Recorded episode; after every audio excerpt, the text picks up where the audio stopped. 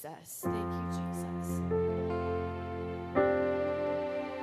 This song talks a little bit about, it almost makes me think of more of a Christmas song about how the Lord stepped into this world and became our Savior. But you know, I think a lot of times we spend a lot of time on Christmas songs and Easter songs only at Christmas and Easter, but Christmas and Easter is all year long because that's why we are here because he redeemed he redeemed us. And so I'm just so thankful for this song and I just when I hear the kids sing this song, it's such a pure song of worship from their hearts. So just worship with us as we sing.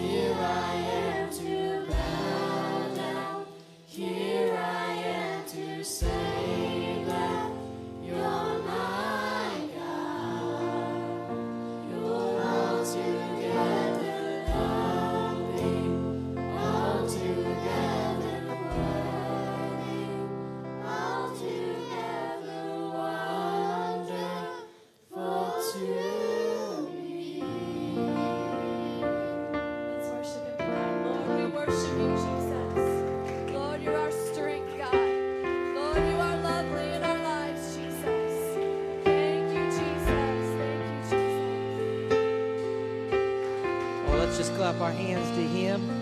Lord, we love you, Jesus. Praise you, Lord God. We are here to worship you tonight. Lord, we are here to worship you tonight.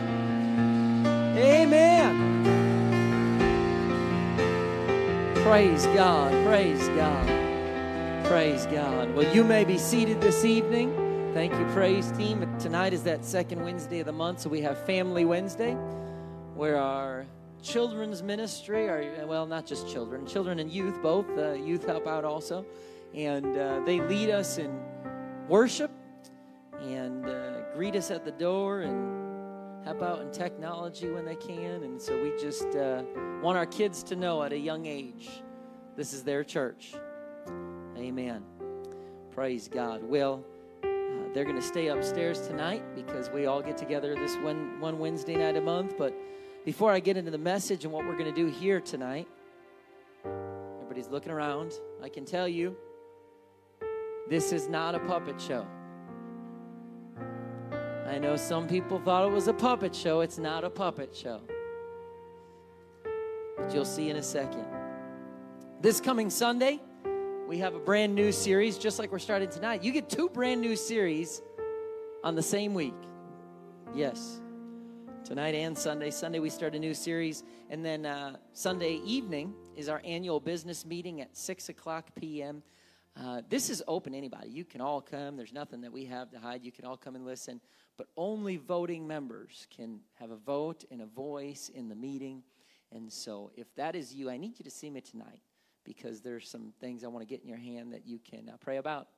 And so, um, if, if you're here and if you're saying, "Well, I'm not, I'm not really sure," well, then come see me again anyway, because we want to make sure that if you're wanting to have a voice at that meeting, that you know what the requirements are for being a voting member. Uh, some people say, "Well, I don't really care about that." Well, if this is your church, you should care about it. You should care because this is uh, this is the business of the church, and so it's good for you to know what uh, what goes on and now, I have some more exciting news than a business meeting, and that is your truffle orders are ready downstairs.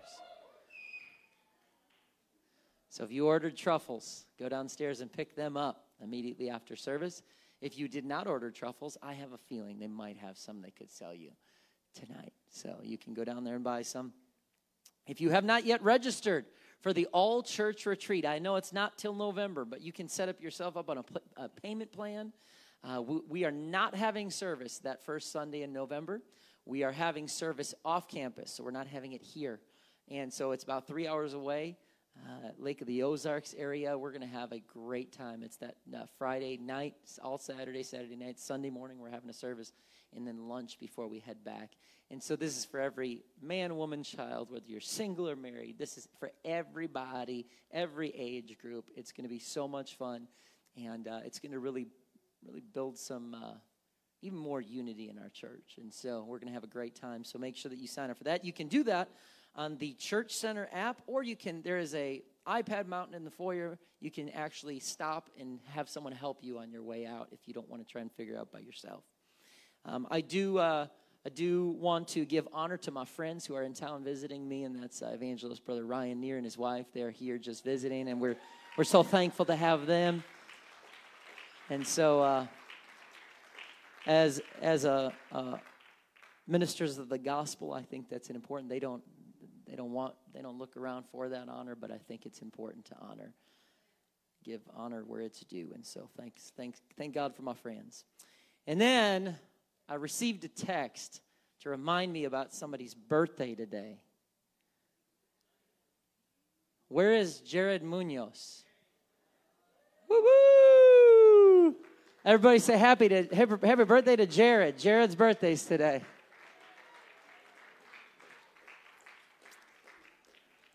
And then Friday, our youth pastor, Pastor Chad Condren's birthday. I want you to, uh, you got to do the same thing, spin around like that, and then like you know, yes, yes.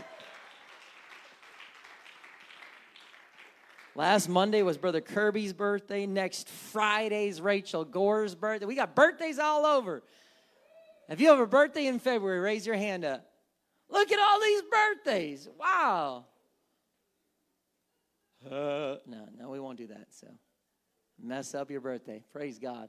Thank God for birthdays because that means we're still celebrating you. Amen. Well, praise the Lord. We are we are we are diving into this new series, not deeper waters. We're not diving into deeper waters. We're diving into a new series. And uh, through the years, many people have studied and discussed the Old Testament, Old Testament tabernacle.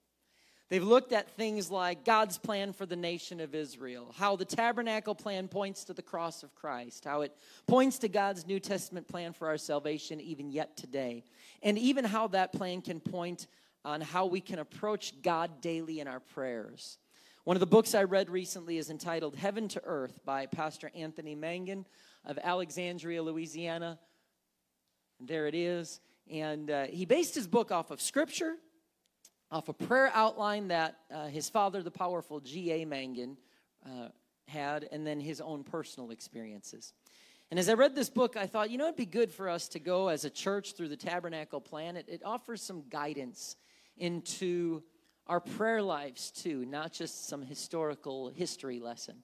And Brother Mangun says in his book and, and, and, and in this series, this is not meant to be a scholarly breakdown of the tabernacle. It's really meant to guide, after all, our Wednesday nights are called Principles for Life. So I'm not teaching history class level 401 tonight. We are looking at how, how do these things apply to where we are today? And so after all, it's Paul, the apostle, that writes, we can learn from these things. He writes that in the first letter to the Corinthian church in 10:1. He says, "I don't want you to forget, dear brothers and sisters, about our ancestors in the wilderness long ago. All of them were guided by a cloud that moved ahead of them, and all of them walked through the sea on dry ground." And he continues to write about the same experiences. In verse 11, he says, These things happened to them as examples for us. They were written down to warn us who live at the end of the age. Okay, that's us. They are examples for us on how we can live our life. And so there are a ton of things that we can learn from Old Testament accounts of Israel and her history. And the tabernacle is one of those things. And so as we launch into this, the series title is The Tabernacle and our approach to God, the tabernacle and our approach to God. And tonight we're looking at the details and the plan. Let's pray. Jesus, thank you so much, God, for every man, woman, child, everybody who's tuned in online, he's here presently with us. God, that you would just use your word to really impact our lives, that things that we look at, Lord, even the things that we have built here today, that this will bring your biblical truths and the story alive, Lord, I pray. Jesus, just speak to us tonight. In your name we pray. Amen.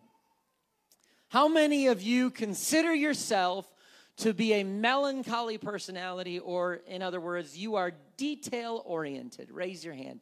Raise your hand up high. Do me a favor, stand up. If you say, I am detail oriented, I am a detail oriented person. All right?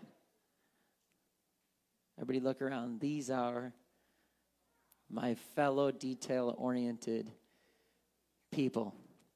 Yes. Thank you for that. I actually expected there to be a few more, but that's that's all right. So I always joke, I don't know how you all feel. I always joke that it's both a blessing and a curse. because it's a blessing because man we get we get we, we, we, we catch things and we help things stay organized and it's and it's and it's and it's good but then some of you, I talked to you, you laughed. We had our parking lot resurfaced and striped. And I walked in, I was driving past the, through the parking lot in the lower level. I didn't see him do it. I don't know anything about it. I just know that I knew what the cost was and I knew how long it was going to take him. And so I came around the backside and I said, That first stall looks a little thinner than what it was last time. Everybody that I said that to thought I was absolutely out of my mind. I have lost it. I'm crazy, whatever. So then I talked to Brother Sammy, who kind of oversaw this, and he said, Yeah, actually, there's a reason why we could fit another spot in if we were to make one smaller and move them all down that way. So we had that first one because it was a handicap spot anyway, and so we made it a little small. And and I'm like, how did I drive through and pick that? I, I don't know how these things happen, but sometimes it drives you nuts. It's not all good. And my fellow melancholies, can you raise your hand? Is there anybody, do you feel that way that sometimes being detail oriented actually drives you crazy? Anyone? All right, some of the same hands still went up. Good to know. But here's where we get to rejoice because this is the one time we can say, hey, maybe we're like God in that area. We don't get to say that very much. So I'm going to take it when I can. But do you know God's a God of detail? Very much more detail oriented than any of us. Because science tells us there are more than 100 million stars in our galaxy alone. There may be more than 125 more galaxies in the universe equal to the amount of stars. And the Bible says this about God, Psalm 147 4. It says, He counts the stars and calls them by name. How great is our Lord? His power is absolute, His understanding is beyond comprehension. That is detail oriented.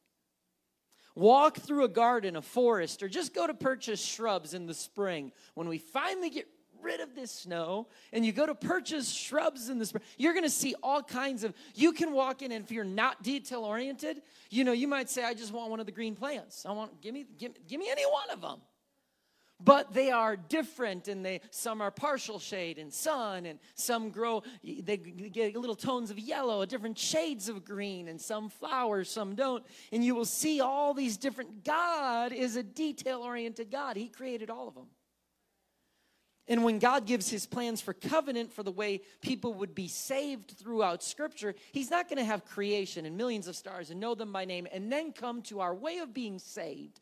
And, and like society wants to say today, just believe in a form of a higher being and I'll believe in my form of a higher being. As long as we believe in a higher being, doesn't matter who it is, what they did, what their name is, you're saved. I don't think so because everything we see in precedent is he's always been in the details. He's always been the one that, that spells things out. Noah in the ark, he doesn't say build a boat, make sure it floats. He says uh, use gopher wood, um, make it this wide, this long, this high. Put the window right here. Eh, eh, he, he, he gives such detail. Circumcision in Abraham. On this day, you're going to take every man child. Here's what's going to happen. It's going to be a token of the covenant. This tabernacle plan we're about to look at, everything was detailed. And even his plan for salvation today, he does not just say, believe in a higher being. He says, hey, I'll tell you what, I died on a cross so your blood can be applied. My blood can be applied to your life. Repent of your sins. Be baptized in the name of Jesus Christ for the remission of those sins. And I'm going to put my spirit inside you, and you're going to have evidence that it's there. You're going to speak in tongues. What beautiful details. The Bible itself contains 66 books by more than 40 writers, spans 1600 years. The Bible is evidence of God's attention to detail. It is the inerrant, infallible Word of God. We shouldn't be surprised when it came time for God of heaven to have a physical dwelling on this earth, that He would be very specific about the home in which He was going to dwell. Think about it. Who here has ever built your own home? Anyone? All right. Not necessarily you picking up the hammer and saws, but you paid to have someone build your own home. So, not many, there's a handful of you. But you think if you ever build your home, you choose the builder. Chances are you don't say, hey, you know what, honey, I want to build a house. And you jump on Craigslist and say, who's available to build me a house tomorrow?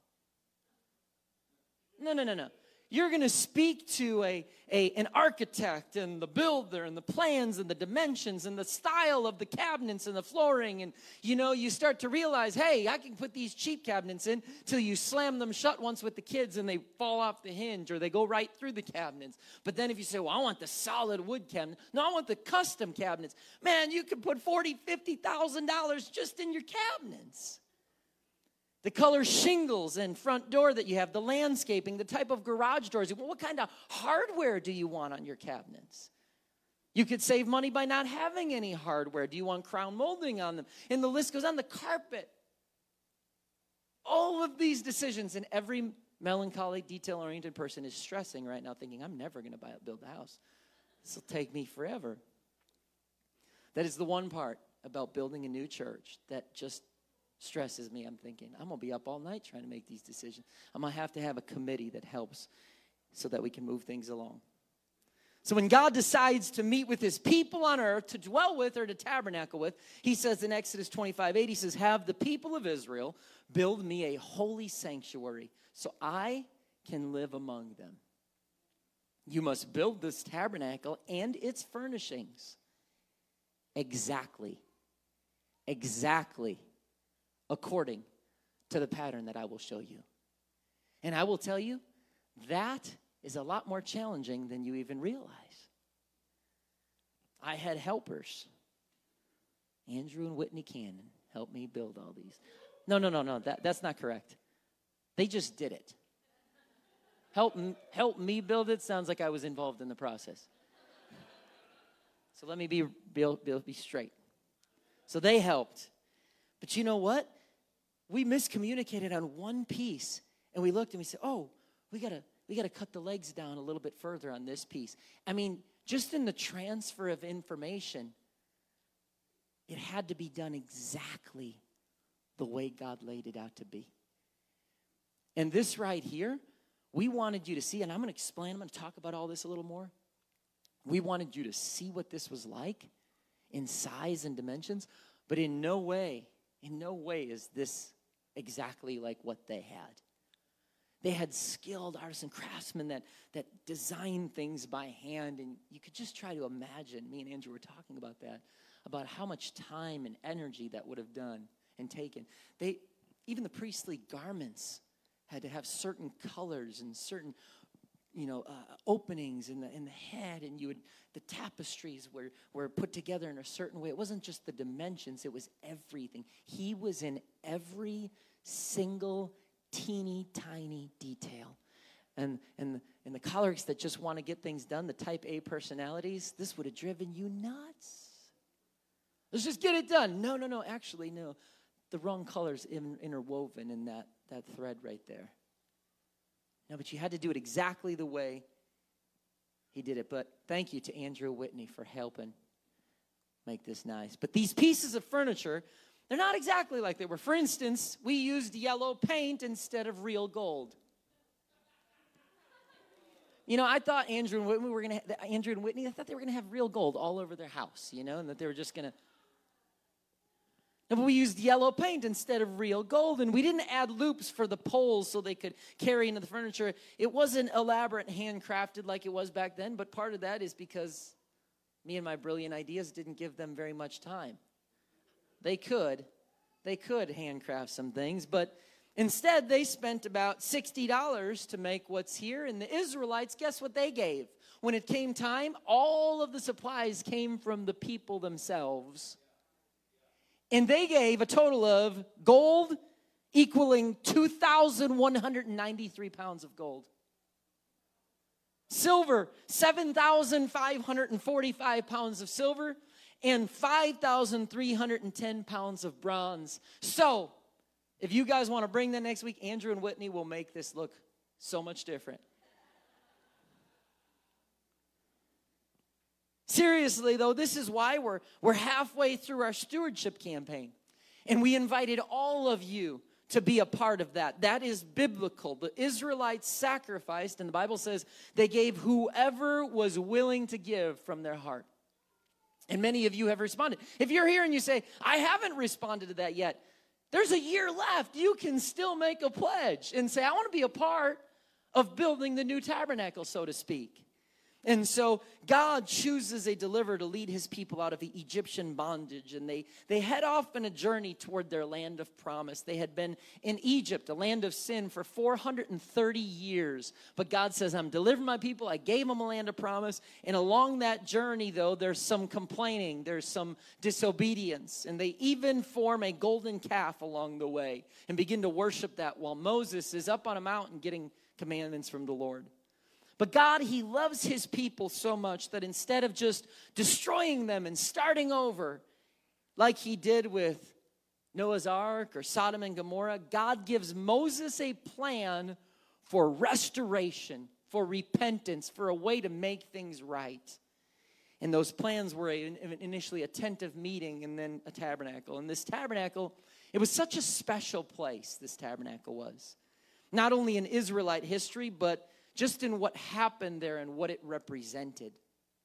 Exodus 33 7 says, It was Moses' practice to take the tent of meeting and set it up some distance from the camp. And now, if you catch that, what do you mean set the tent of meeting up some distance from the I thought God dwelled among his people. Know that this passage, it actually predates the tabernacle. The tent of meeting was something separate. Now, everybody refers to tabernacle, tent of meeting is the same, but the tent of meeting was actually before he goes up a second time. After he smashes the golden idol and golden calf, initially that tent of meeting was outside the camp before the tabernacle dwells inside the camp. And he, so he, he sets it up some distance from the camp, and everyone who wanted to make a request of the Lord would go to the tent of meeting outside the camp. Whenever Moses went out to the tent of meeting, all the people would get up and stand in the entrances of their own tents. Now, you can imagine. I would love to think they all just loved God and they wanted to be around God's presence. But based on what we just read, they all got to make a request. And so when it was time for him to go with the request, oh man. Hopefully that's not us. Hopefully we don't just gather around and we're looking for to see what happens with our requests. And so it says, they would all until Moses disappeared inside. And as he went into the tent, the pillar of cloud would come down and hover at its entrance while the Lord spoke with Moses. And when the people saw the cloud standing at the entrance of the tent, they would stand and bow down in front of their own tents. Inside the tent of meeting, the Lord would speak to Moses face to face as one speaks to a friend. Could you imagine talking to God just face to face like this? Afterward, Moses would return, but the young man who assisted him, Joshua the son of Nun, would remain in the tent of meeting. It was outside the tent, but Moses has this remarkable experience. And Jehovah instructs Moses after he after he smashes and he had come down and that those that first tablets are he breaks the golden calf and and Jehovah instructs Moses to recreate tablets and once again meet him on the on the side of Mount Sinai. It was during this second encounter on Mount Sinai that God gave Moses his plans for a tabernacle to be built to house his presence in the midst right in the middle of his holy people. Just like we read here, all of the tribes would center around, but in the middle, their whole entire life had to be centered around God. That'll preach right there. And so Jehovah's detailed plan even organized for them exactly how the, the, the, the, the camp was supposed to be set up. Now, can you imagine this, all right? Keep in mind, this camp who here has ever gone on an impact student ministries camping trip? This was not that camp. They weren't just calling ahead saying, hey, uh, is, uh, is uh, lot 34 available next to the water at Stocksdale's Park? Because that's my favorite one. That was not it. Not even as large as our uh, upcoming all church retreat. This camp, imagine Pastor Chad and Sister Tiffany, that you guys had to put a camp together comprised of 12 tribes numbering more than 603,550 men over the age of 20 who were ready to go to war. This number doesn't even include women, children, disabled, or men under the age of 20, and it didn't include the Levi, the Levitical tribe and priesthood because they weren't counted among the warriors. It was estimated by some scholars that the actual number of people in the camp may have been closer to 3 million people or more. So plan that camp for us. Imagine 3 million people coming into liberty. I know it feels on Sunday afternoon when you're trying to go get lunch somewhere, it feels like 3 million people. All the surrounding communities they, they have a revelation that liberty is the greatest place to live and be and shop and eat. And so they all come here. And then you go and say, hey, how much is a table for four? They're like 45 minutes, 55 minutes. And you're like, are you serious, right? Like, we live here. We should get primo spots before these surrounding communities. But you see, imagine if 3 million people converged in our area, our resources would be gone. You think, you think the water and milk on a grocery store shelf before a snowstorm is bad, like the one we have now. Um, but for them, when resources got depleted, they would break down the camp and they would move to the next location. Their movements, though, were not just di- directed by whether they ran out of milk or not. Their, their movements were directed by a pillar of cloud or a, or, a, uh, or a pillar of fire, a cloud that was a manifestation of the, the Spirit leading them. Exodus 13 21 says, The Lord went ahead of them. He guided them during the day with a pillar of cloud, and He provided light at night with a pillar of fire, and this allowed them to travel by day or night. And the Lord did not remove the pillar of cloud or pillar of fire from its place in front of the people. Could you imagine? Anybody, uh, have you recently asked God to show you something or give you direction on something? I mean, wouldn't that be wouldn't that be awesome if tonight when you leave there's like a pillar of fire above your car and it just starts to move. And you're like, "Oh, come on, get the kids in. Buckle up, buckle up." You start that car and and you're just driving and just I mean, you'd have to keep your eye on the road, of course. They'd have to have a new GPS thing, you know, like taking your, you know, the warning sign, taking your eyes off the road can cause accidents. You have to click OK on your little screen. It would say, watching the pillar of fire too intently will cause accident. You have to click OK. But just imagine driving and being like, oh, turn left. Like, there, there's no GPS. Like, the pillar of fire is the GPS. That's amazing. And that's what it was for them. And when God calls them, He says, Build me a tabernacle so I can dwell among my people he says, pay attention to every detail. Exodus 25 1 says, The Lord said to Moses, Tell the people of Israel to bring me their sacred offerings, accept their contributions from all whose hearts are moved to offer them. Here's a list of sacred offerings you may accept gold, silver, bronze, blue, purple, scarlet thread, fine linen, goat hair for cloth, tanned ram skins, fine goat skin leather, acacia wood, olive oil for the lamp, spices for the anointing oil and the fragrant incense, uh, incense onyx stones and other gemstones to be set in the ephod and the priest's chest piece. See, if we're going to build something great, God has a plan that when you're going to build something great, it comes from the people so that we all own it together. That's exactly why we're in a campaign. I'm not even preaching campaign, but these are so vital things that I want to point out. God was specific in his list of supplies, though. Jehovah demanded their best, their first fruits. This was not going to be a tabernacle built with leftovers or secondhand materials. And it wasn't going to be assembled by second rate craftsmen. That's why I didn't build this stuff tonight. Every dimension, from the spacing of the tent post to the spacing of the hooks to hang the draperies, was specified.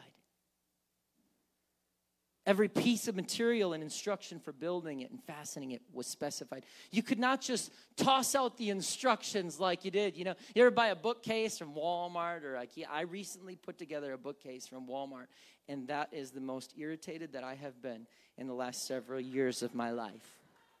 Not because of the instructions, but because has anyone ever put together a Preston Form bookshelf and you try to take the little nails and, and, and hit, the, hit the backing of the bookshelf onto the Preston Form wood? Has anyone done, can, can I just, can we just stop here for a second? Has anybody ever done this?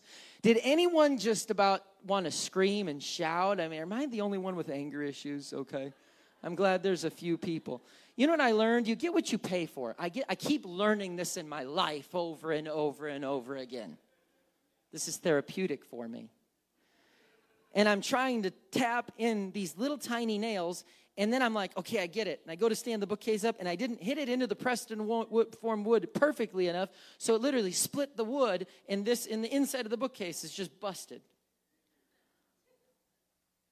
I still need to see somebody about this.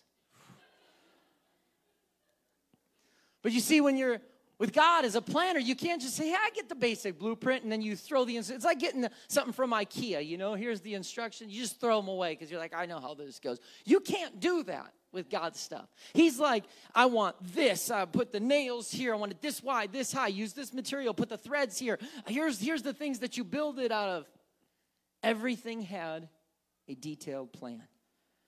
And so a cubit, a cubit, everybody hold up your arm like this. A cubit was the distance of the average man's hand from elbow to top of finger. That's about a cubit. You learned something today. If you said, I wish this guy would stop talking, I'm not learning. Now I guarantee you learned something if you didn't already know that. So that's a cubit. So if we say, wow, how big is this part of the door? Well, it's a little more than a cubit. A cubit on an average man's hand, arm is 18 inches. So when the Bible says 14 cubits, and you can you can begin to do the math. And so the standard measurement is 18 inches. Based on that number, I want to do this today before we leave because all this this first lesson, this is the overview for what we're going to be covering over the next several weeks. We're going to look at these things, how to pray through the tabernacle. We're going to look at these various things. But I want you to get the, the scope and the idea of this. I wish we had the space in our church to set up the tabernacle the way it was set up in the Bible. But the problem is, is this would be in the church foyer. Do you see a problem? If we knocked out the bathrooms, it would work. But then we'd have other issues, but it would be like going back to that century. But in order to do that, you had to go outside the camp and be, never mind, that's just another lesson. Based on that number, the entire footprint of the tabernacle, I'm not talking about the tent, I'm talking about the outer court of the tabernacle, was 150 feet by 75 feet. Now, why did we do this today? Because I know if I say 150 feet by 75 feet, does anybody get a great picture in your mind of what that is?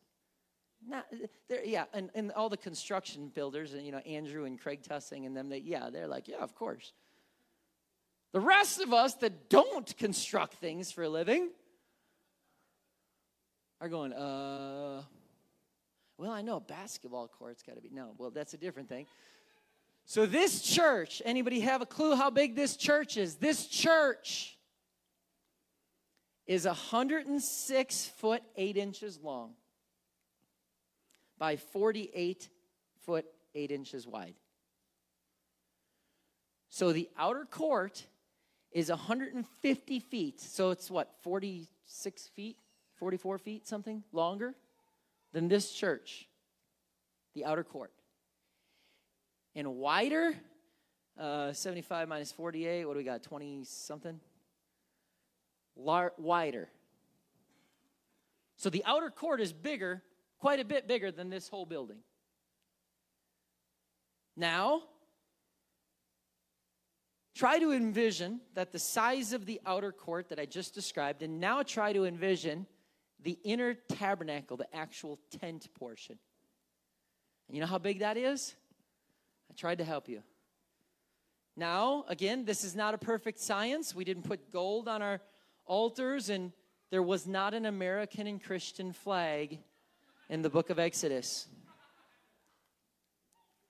I know everybody, you know, people tend to think Jesus, we're going to see him in heaven and he's going to be this white skinned man with brown hair, and that's not going to happen. Guess what?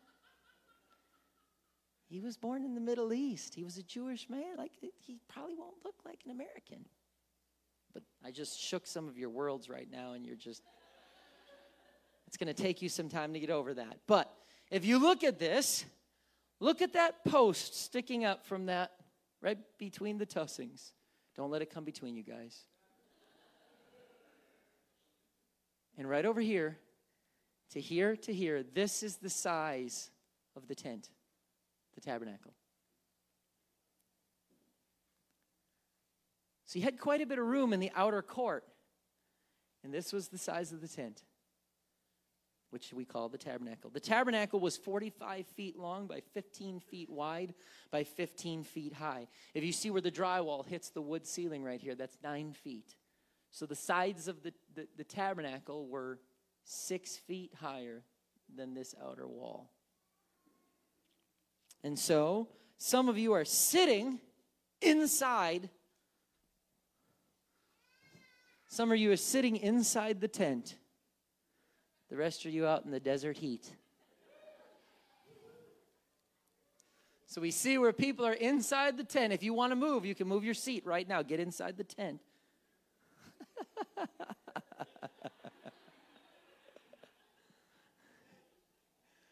Graham is laying, you're right on the line, man. You might have one foot in and one foot out. That'll preach too. Mm-hmm. Some of you, guess what, are even sitting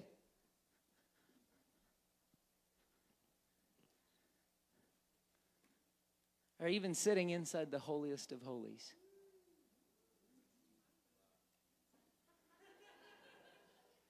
which would be about right here to about you left your husband outside the tent, but you're you're probably inside the tent.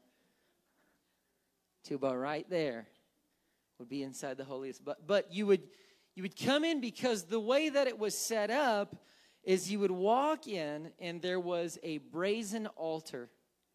Now this should be in the church foyer. Let's walk through this so you get a scope of this. This would be in the church foyer. Everybody watch. We don't have the fancy stuff that puts me on the screen so you can turn your head. I know we're capable of that, but we're not doing it yet. So, if the altar of sacrifice would be out here, and then the brazen laver, the sacrifice is where you killed the animal and the blood was shed. Then there was a place of washing and cleansing, and then you would come into the tent. And the first portion of this tent there were three things. My goodness, you guys are pretty, pretty awesome. I put on a little weight. All right. So, so this is the inside of the tent, and then in here you would have your to your right as you entered in. It was the table of showbread. The altar of incense would be right in front of the veil that housed the the, the uh, ark of the covenant, and then over here would be your light. And now Everything has dimensions except for the brazen laver and the and the light. And so, this right here is an exact replica of what we would anticipate and what it would look like, except for imagine it. I would imagine it. There was no dimensions given on this. But if it needs to light a whole area, I would anticipate it being bigger than this. I would anticipate it looking more like that. But this is the exact way with the six, uh, with three on each side, one in the middle. This is what it would look like. Matter of fact, if you've ever been to Israel,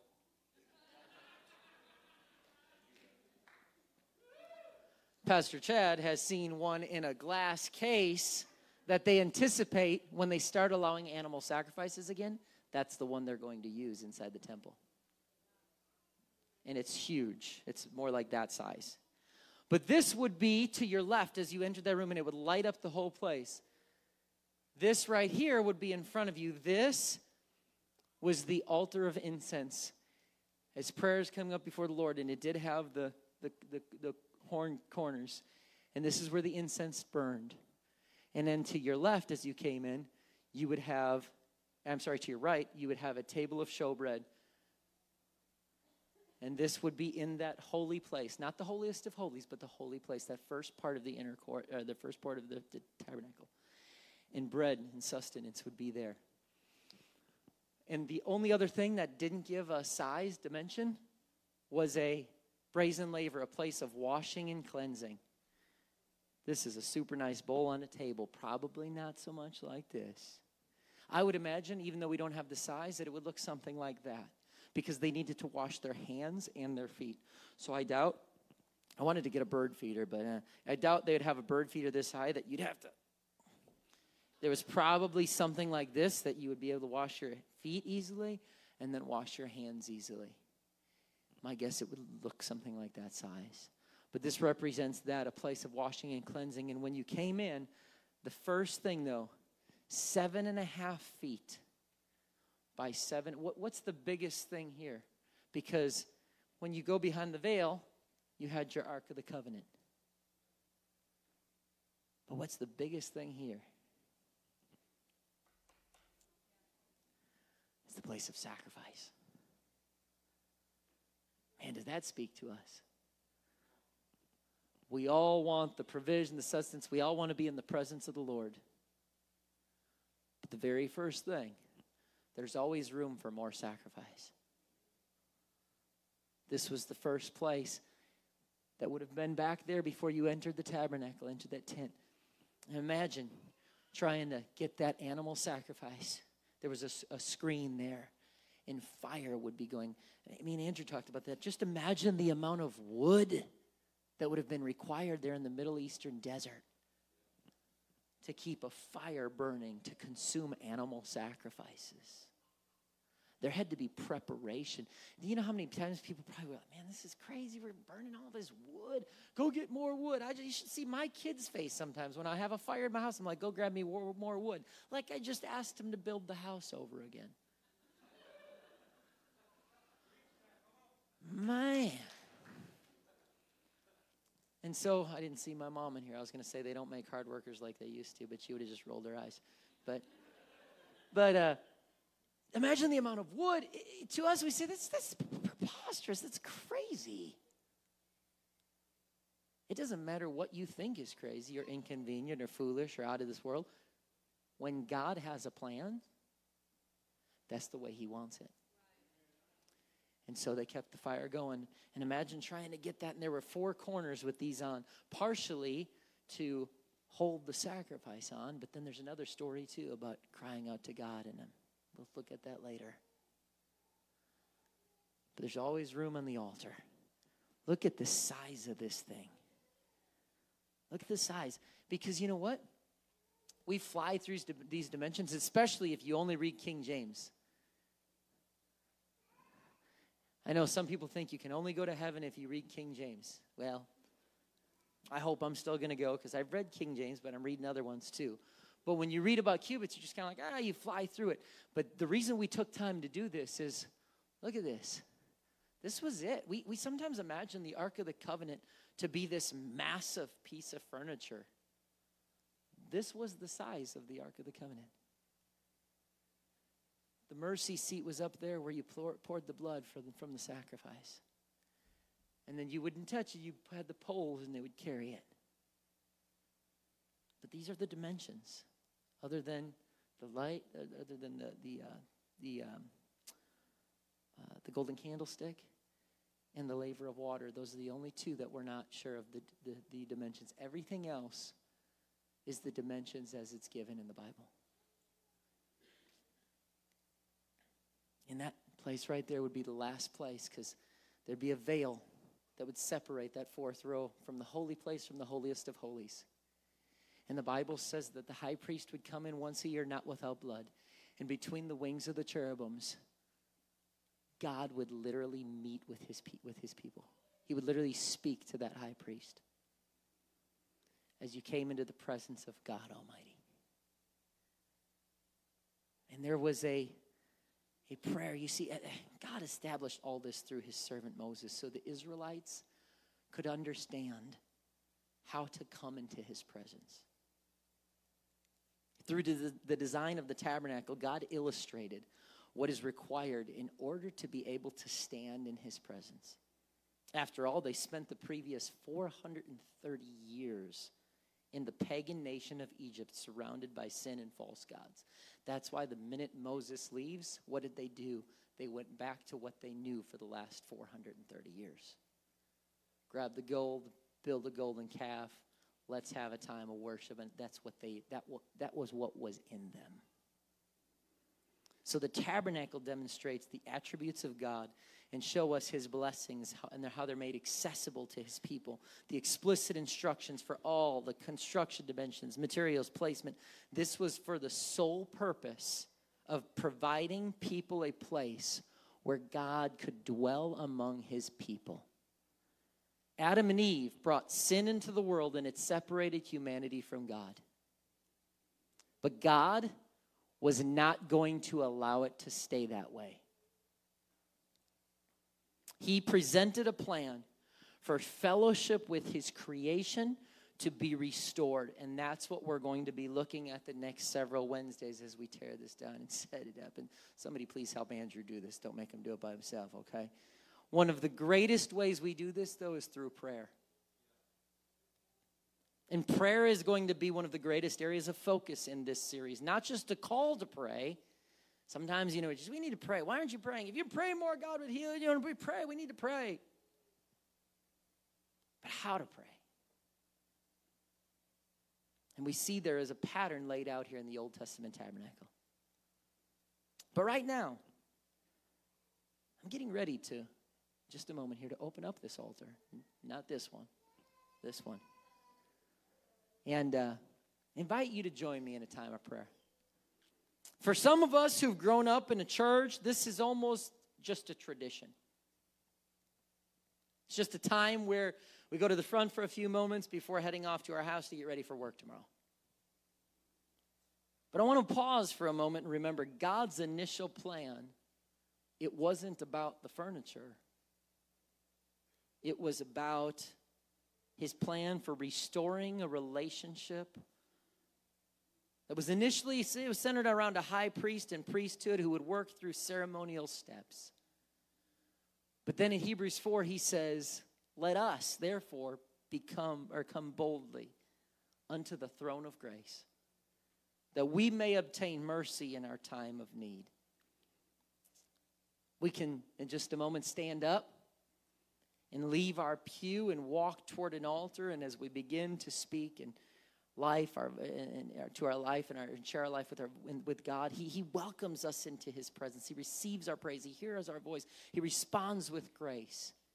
And everything we're getting ready to look at, it's about a loving Savior who wanted broken relationships to be dis- to, that were destroyed to be restored.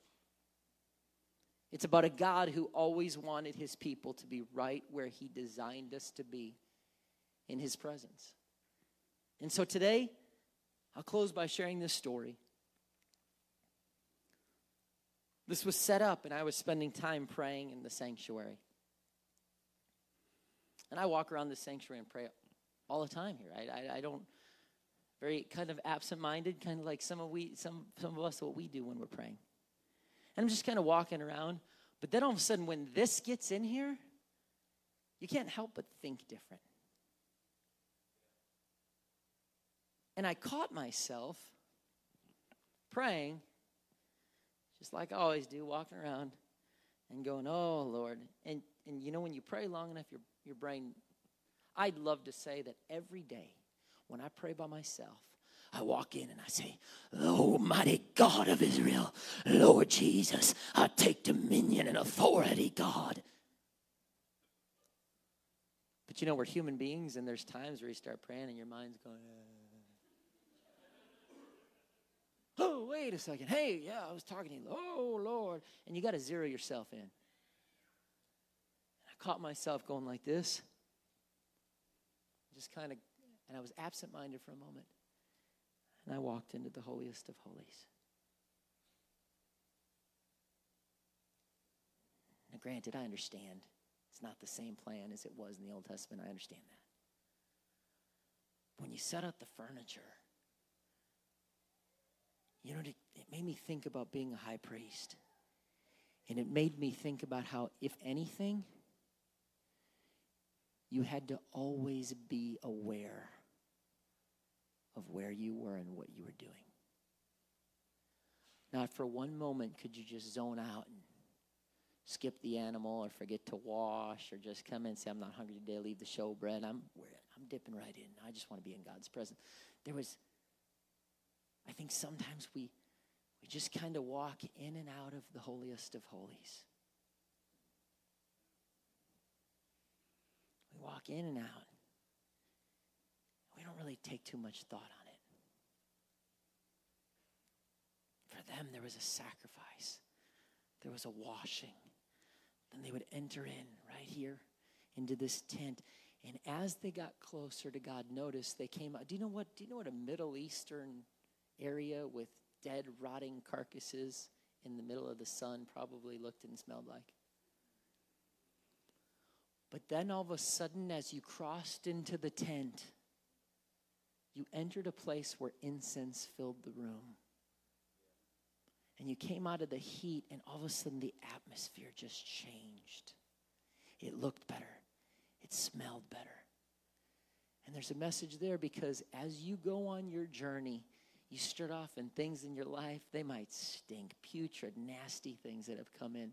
But as you continue your journey and you growth and you're growing toward Jesus Christ day in and day out, things start to start to look better. They start to smell better.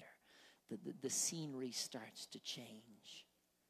All of a sudden, you know what? It doesn't it doesn't smell like bars anymore. Now it smells a little bit different because I've started growing. I've started walking away from some things that I used that used to be a big part of my life, and and I come into his into this place where there's showbread and and a light and and and there's incense that's going, and I just keep going on my journey until imagine that moment when you hit this point and you're standing in front of a veil. And you know that on the other side of that veil is the place where God said, Come here with blood and I will commune with you. I will meet with you as a royal priesthood. And here we are in 2020. We are the royal priesthood, as First Peter says. And we come up to this veil and we go into the presence of God Almighty. Imagine what that would have felt like as you were carrying blood. I don't know what they carried it in. I imagine some kind of bowl, something. And you begin to approach that altar, of, Ark of the Covenant that is right here where this altar is. And you just you just walk and you come up with your blood and you begin to pour it on the mercy seat, and God starts to commune with you, and you're literally in the presence of God. I can imagine that that, that high priest wasn't like, man, I got to get out of here. I got so much to do today. I can imagine that at that one time of year that he was sitting there going, I just don't want this to end. I just want to be in your presence forever. And maybe that's when God says, you know what? That's exactly what I want from you too. And that's why eventually I'm going to prepare a place so that where I am, you also can be because I have that same thing in mind for us where we can be in one another's presence forever and ever and ever and ever. And this tabernacle was the beginning of that plan to restore what sin destroyed. But tonight, as I get ready to open this altar, I just wonder if we could just just remember that it's not just about in and out of the in and out, but it's about being intentional, knowing that every step that I take, I enter into the presence of God. That God actually will commune with me, so much to the point He actually puts His Spirit inside of me and I become His tabernacle. That is powerful. And that's something that if we're not careful, they only taste that once a year. So I doubt that they were looking at their clock. We get to taste it all the time. So we come in and out of that holy place. We get come in and out of the Ark of the Covenant where God communes with us, and we can do it absent minded. I'm telling you, come here during the week sometime and pray with this stuff, and you'll all of a sudden start to see I'm in the tent, I'm in the holiest of holies. Whoa, I'm actually, today when I went to walk away, I'm like, I'm getting ready to leave the holiest of holies. And you kind of would cross that threshold as you would leave that place. And I think about today, it doesn't really mean too much to me because I'll just talk to them throughout the day or tomorrow. And, and, and but, but then with, for them, what would that have been like as they crossed over that place? And they were like, we'll do this again later.